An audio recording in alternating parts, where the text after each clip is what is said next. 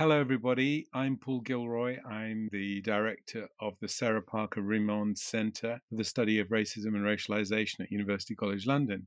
And it's a great privilege, a great honor this evening to be speaking to David Theo Goldberg, who's in California. David is the director of the University of California's Humanities Research Institute, which is a system wide research facility for the human sciences and theoretical research in the arts and he holds more departmental faculty appointments than anybody else I know. In uh, uh, let me think, in comparative literature, in anthropology, in criminology, in law and society, and of course is also a fellow of the UCI, University of California, Irvine Critical Theory Institute. No appointment in philosophy, David. I, I know. Well, we perhaps we'll come to that in a minute because I always think of you as a philosopher. David's writing is very well known. In fact, I can say that there are few scholars writing in this field who've done more to shape the field and to influence it, who've been more consistent, more prolific than David Theo Goldberg. We first encountered one another in 1990, which is quite a long time ago, when David very generously invited me to contribute to a volume he was editing, Anatomy of Racism, in 1990. And it's been followed by a, a torrent, really, of thoughtful and engaged writing. Most notoriously, Are We All Post Racial Yet? in 2015, Sites of Race in 2014, The Threat of Race in 2008, The Racial State in 2002, Racial Subjects, Writing on Race in America in 1997, and Racist Culture, Philosophy and the Politics of Meaning in 1993, among other books. David, I'm not going to list them all, but thank you for making the time to have this conversation with me. I thought, you know, given your extraordinary record as a thoughtful commentator and political interpreter of this field, can we begin with your view of the state of the field of studying race and racism these days? How do you see the field right now in the context of the multiple layers of the crisis that's engulfing us? Thank you, Paul, for both that generous introduction and just terrific to be in conversation repeatedly through these years. I've learned a great deal from that, of course, and had great joy in our conversations. You know, I think it's varied in conversations I've been having with those close to me, sort of around these questions of late. I'm a bit troubled, I have to say, about, and I think it's particularly the case in the US, and you see it sort of inversions elsewhere, but I'm worried about the way in which the long history of critical thinking around race and racism in some quarters is being effaced in term, you know, in favor of or in light of a kind of presentism. And so there's a kind of occlusion that I think one's seeing in some quarters of the literature, one has to say, that reinvents the wheel as though none of this history has already been written for the past 30 or 35 years, right? I mean, there was that surge really starting at the end of the 70s and into the middle of the 80s that repositioned critical theorizing around race and racism that started with Stuart Hall and Edward Said and others and had, you know, an anti-apartheid aspect to it and so on and so forth. I mean, you think of CRES, the Center for Race and Ethnic Studies in Amsterdam that was so productive and then closed down because it was too critical for the Dutch state.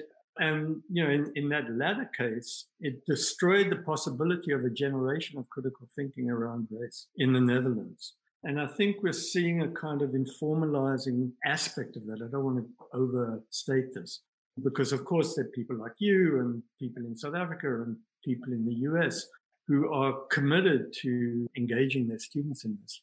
But, you know, when you look at some literature, you know, I, I mean, I shouldn't pick his name as one among others specifically, but somebody like Ibram Kendi, who's gotten great play in the US, who's a terrific popularizer.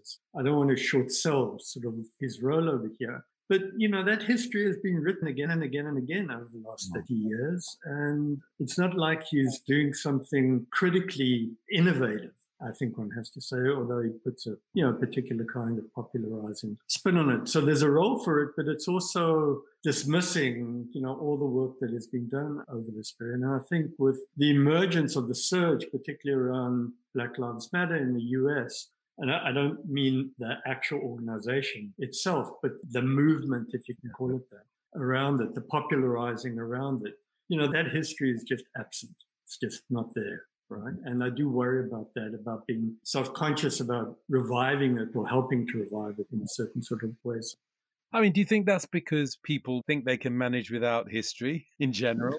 Because I do wonder about that. I know that in some cases, you know, I think I'm right in saying in South Africa, this has come up. People say, I don't need to go to the library to read. You know, I just need to deal with what's in front of me.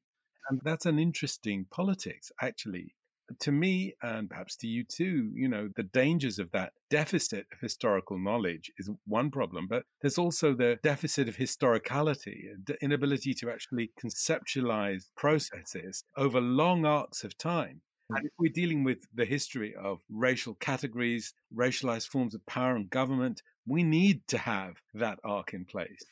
Yes, I agree completely with that characterization. And I think it's commensurate with the legacy of the neoliberalization across the last 30 or 35 years, right? I mean, you know, a key central aspect of that neoliberalization has been the effacing of the historical. It's the dehistoricizing of the condition that produced itself, right? In order to establish itself anew as the personalization of responsibility and so on. So that effacing of that history itself has a history. And I think, you know, what gets lost, as you so well put it, is the transformation in categories, the work those categories have done in the past that are both continuing to do, but also paving new inroads into racist thinking in the moment and so on.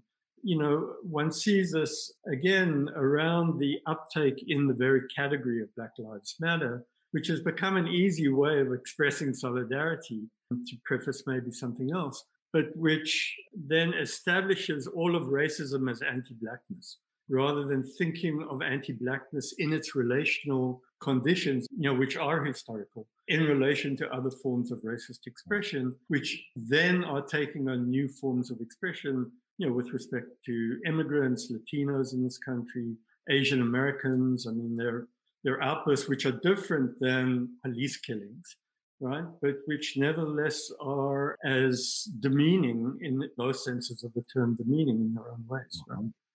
Yeah, I mean, that's a really, I think, essential point for me.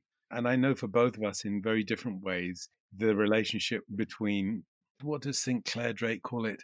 Anti black racism and anti Semitism has been particularly fertile. I suppose at both ends of that chain now, we've arrived at a situation where one is not allowed to compare anti black racism with any other kind of racism. And one is not really allowed to compare anti Semitism to any other kind of racism. Now, of course, the historical uniqueness of these formations is fundamental to grasp, but we're also living in a history and an ecology where they've been complexly associated at many different levels, not least in the teaching of the humanities, not least in the teaching of the philosophical traditions. And obviously, we want to revise all of that. So, I suppose my question, I can't answer this, and I'm just curious to know what you think. Why, from so many different political directions, are we hearing this sanction against comparative reflection? Yeah, I, I want to complexify that a touch in relation to the way I've been thinking about this. It's so interesting that you brought up the contrast or the relation, even, and I'll, I'll come back to that notion, between anti Blackness and anti Semitism, because it's exactly that set of conditions I've been thinking about in relation to this set of questions, right?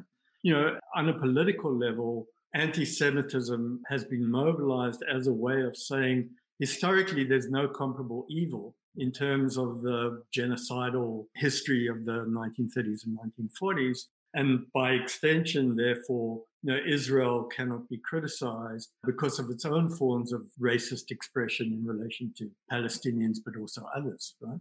And, you know, there's a form of anti blackness which is taking, as you rightfully reflect upon, you know, a version of that kind of incomparable kind of condition and comparativisms, you know, the reductive comparativisms tend to hold discrete, often in terms of nation state sort of boundedness, but not necessarily only. You know, the conditions within them and then contrasting them with conditions elsewhere. And how I think about this is to think not narrowly in terms of comparativisms in those bounded kinds of ways, but in trying to get the relationalities, the relational conditions between these formations, you know, to put it very pithily, as I've done sort of elsewhere, racism anywhere is not possible to be upheld without racisms elsewhere, right? You saw it in relation to apartheid with respect to the US, with respect to Britain, with respect to Germany, with respect to Israel under those conditions. You see it with respect to Israel in relation to its own conditionality today. You see it, you know, wherever you look, looking for these relations, both historically and contemporarily, I think is a way of surfacing the deeper structural conditions that hold these things together and support each other, mm. right? Now, to get more directly to your question about why this is being eroded, I think it has to do with the way in which recent histories, neoliberal, post-racial, and now tracking capitalism, are occluding its own historical conditions of its self-formation.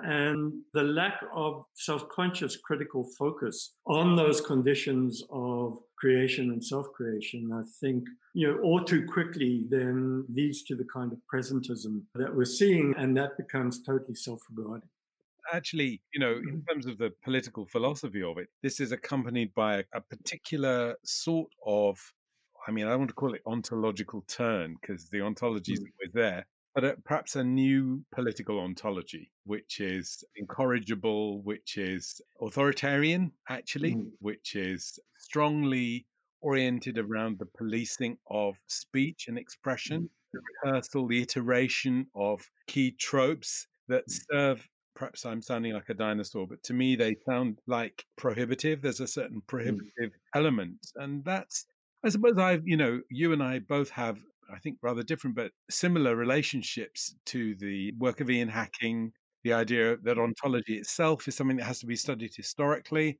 and that one mm. can't really understand the history of racisms in the plural without that.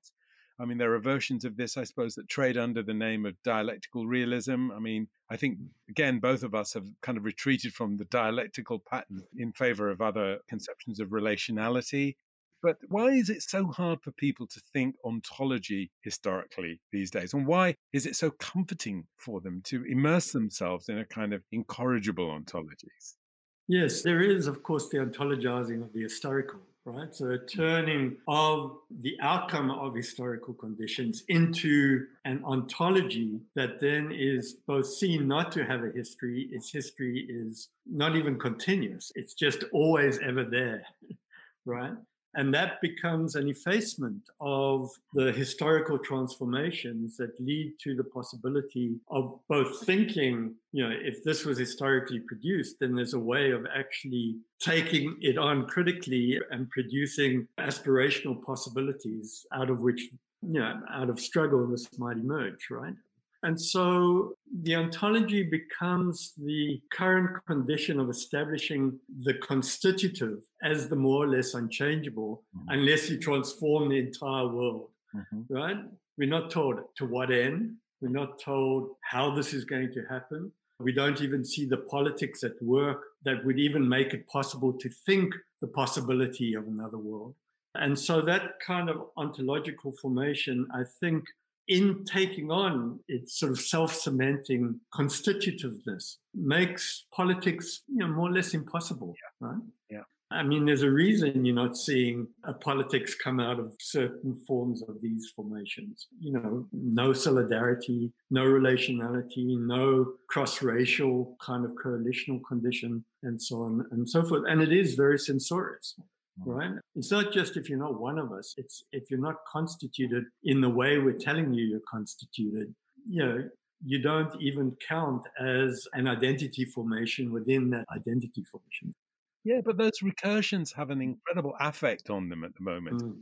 I mean, I do I do struggle with it. I suppose I've been thinking a lot maybe call me paranoid, call me weird. I've been thinking a lot about, you know, Richard Gibson. I've been thinking a lot about the whole history of how the movement has been disorganized, particularly during phases of the Cold War history that we don't visit very often. As you know, my teaching, I've taught William Gardner Smith a lot. I think a lot about his attempts to connect the experience and the insights of African American expatriates to the politics of decolonization in Algeria the fate of so many people who boldly attempted to link African American struggles to the decolonization politics that were unfolding elsewhere in the world. You know, so many of those voices, so many of those people, you know, meet unexplained premature deaths and so on. One doesn't have to be paranoid to see this curious pattern of things. So I, I, do wonder about in whose interest this kind of disorientation, this sort of nihilistic disorientation, this appetite for it's not really it's, it's sophistry on the one hand and a kind of trivialization of political processes on the other. This bothers me. But anyway, that's my problem. I mean, your work is also known, I think, if you don't mind me saying this,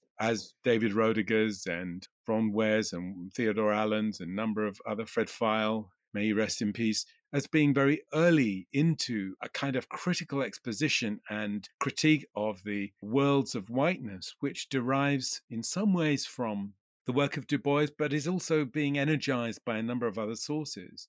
And I wonder what you felt looking at those young white people standing there in practical solidarity with the demonstrators of these last few months in the street, you know, often, as they did in South Africa, putting themselves, their more valuable bodies, as sort of shields in an act of political theatre, but also a real acknowledgement of certain patterns of violence which are fundamental to what makes racism distinctive as a governmental phenomenon. So, how does whiteness look in these conditions for you?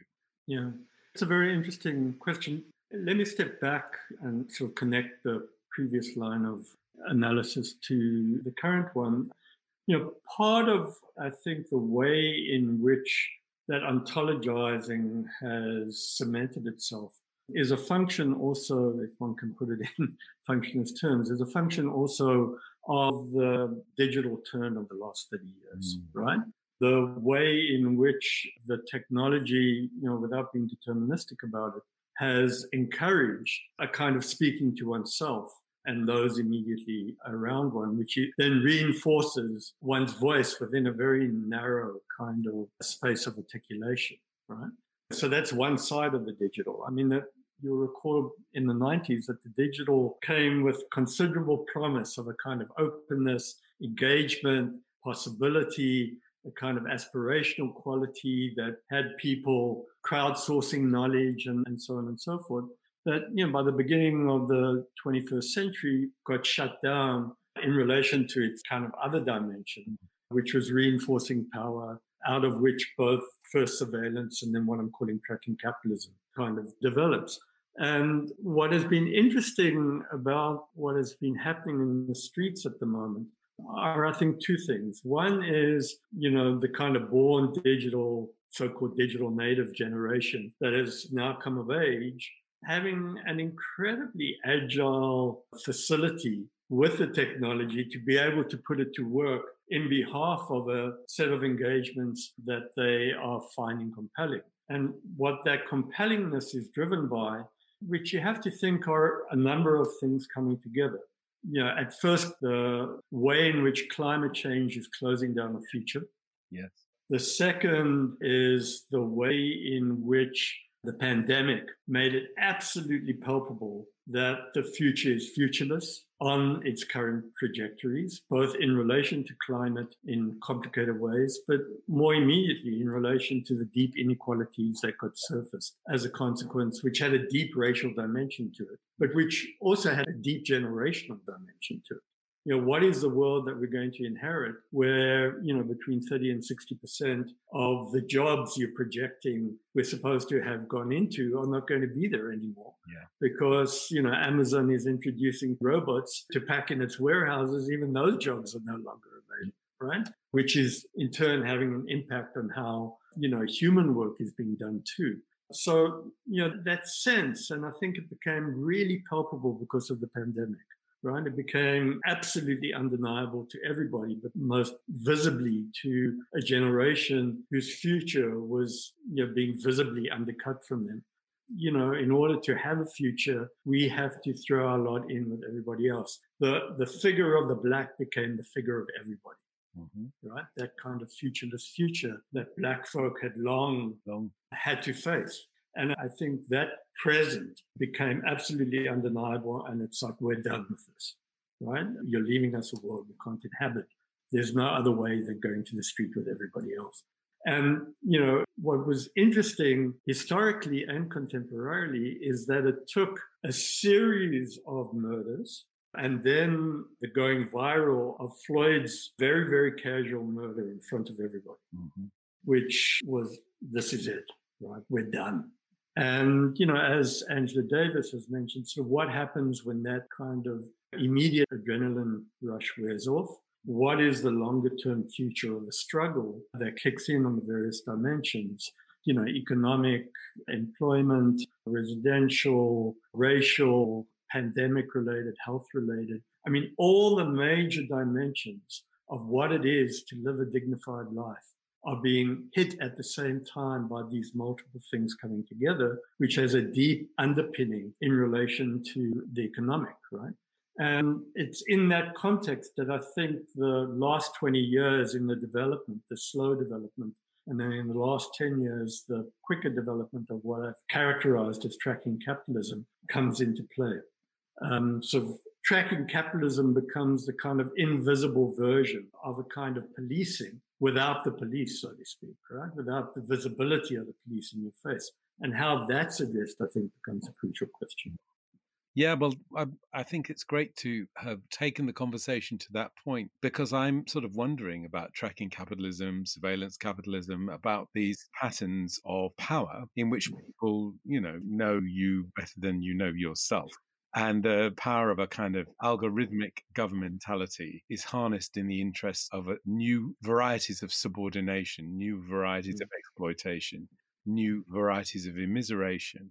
I suppose I'm sort of wondering really about what the state becomes under those conditions because the relationship between public and private powers in this connection is not yet settled. I mean, I know that Palantir or whoever it is is doing the work for the police department. So we know that there is something sort of blurred there, which is constitutive of the new varieties of governmentality, of exploitation, of capitalism that you're describing. But I think, what kind of state do we? Is it just you know authoritarian mercantilism? Is it the Chinese style state these architects of these new arrangements have in mind? What what do you think, or how do you see the state on the other side of this? Assuming that they win, and I don't want to too mm-hmm. casually assume that they will, but if that's what they're going for, where does that leave government, and what forces can resist that?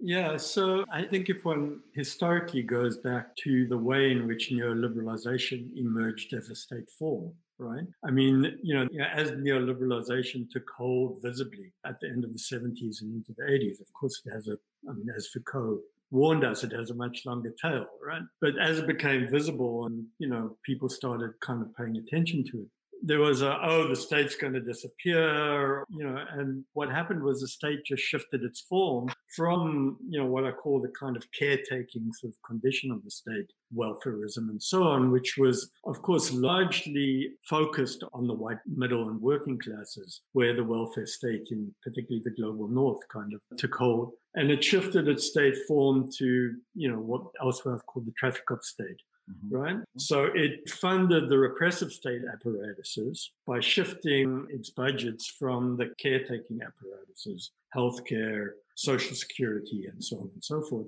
more visibly in some countries than in others. Of course, it's uneven across the domain. And what emerged was a surveillance capitalism kind of emerged out of that set of conditions, clearly by the beginning of the 2000s.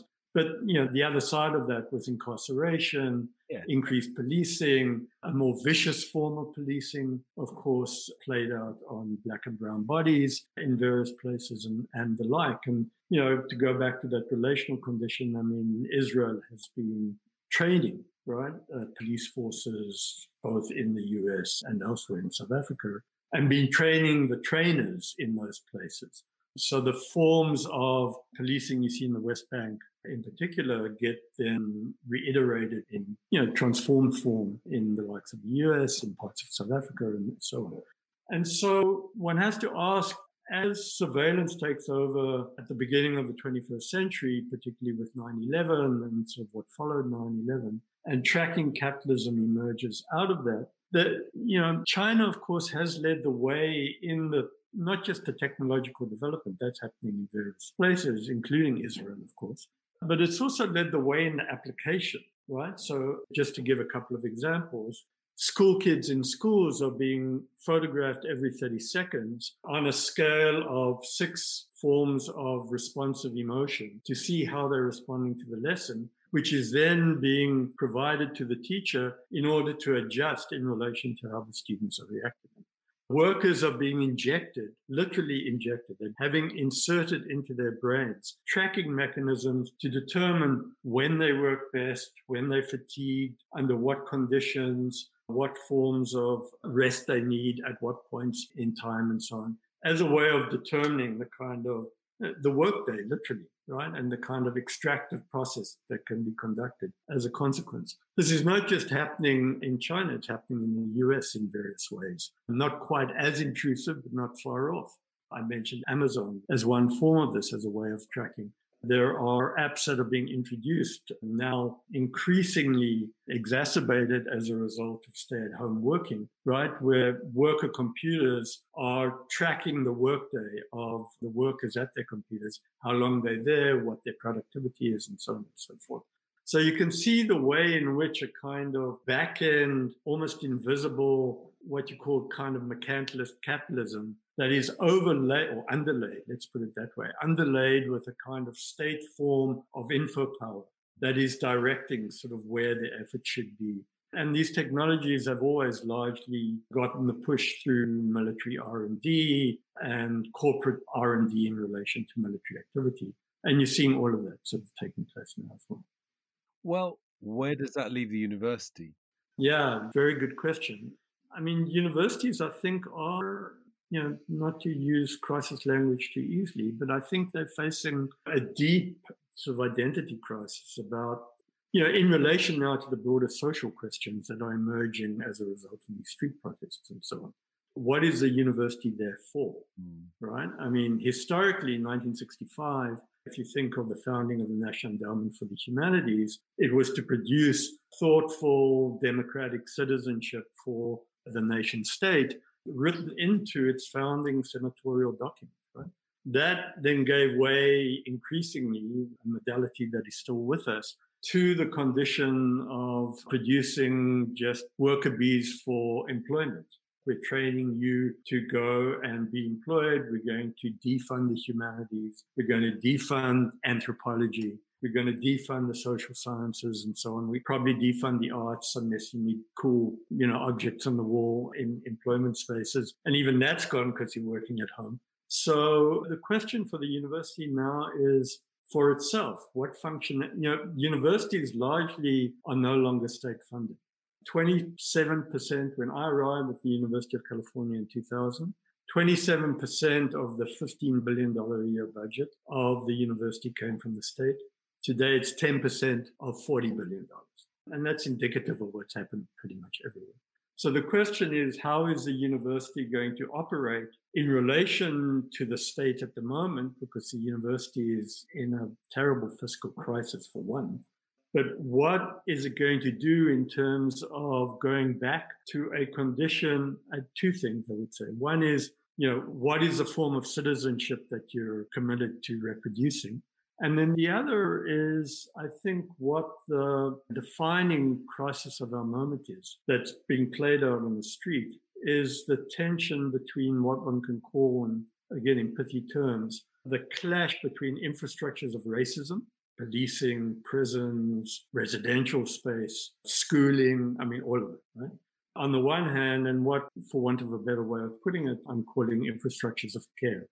Yeah, and so the question for the university, if you're committed to this larger vision, as you say you are, inclusion is not going to cut it because you're including into an institution that produced the very condition you say you're against, right?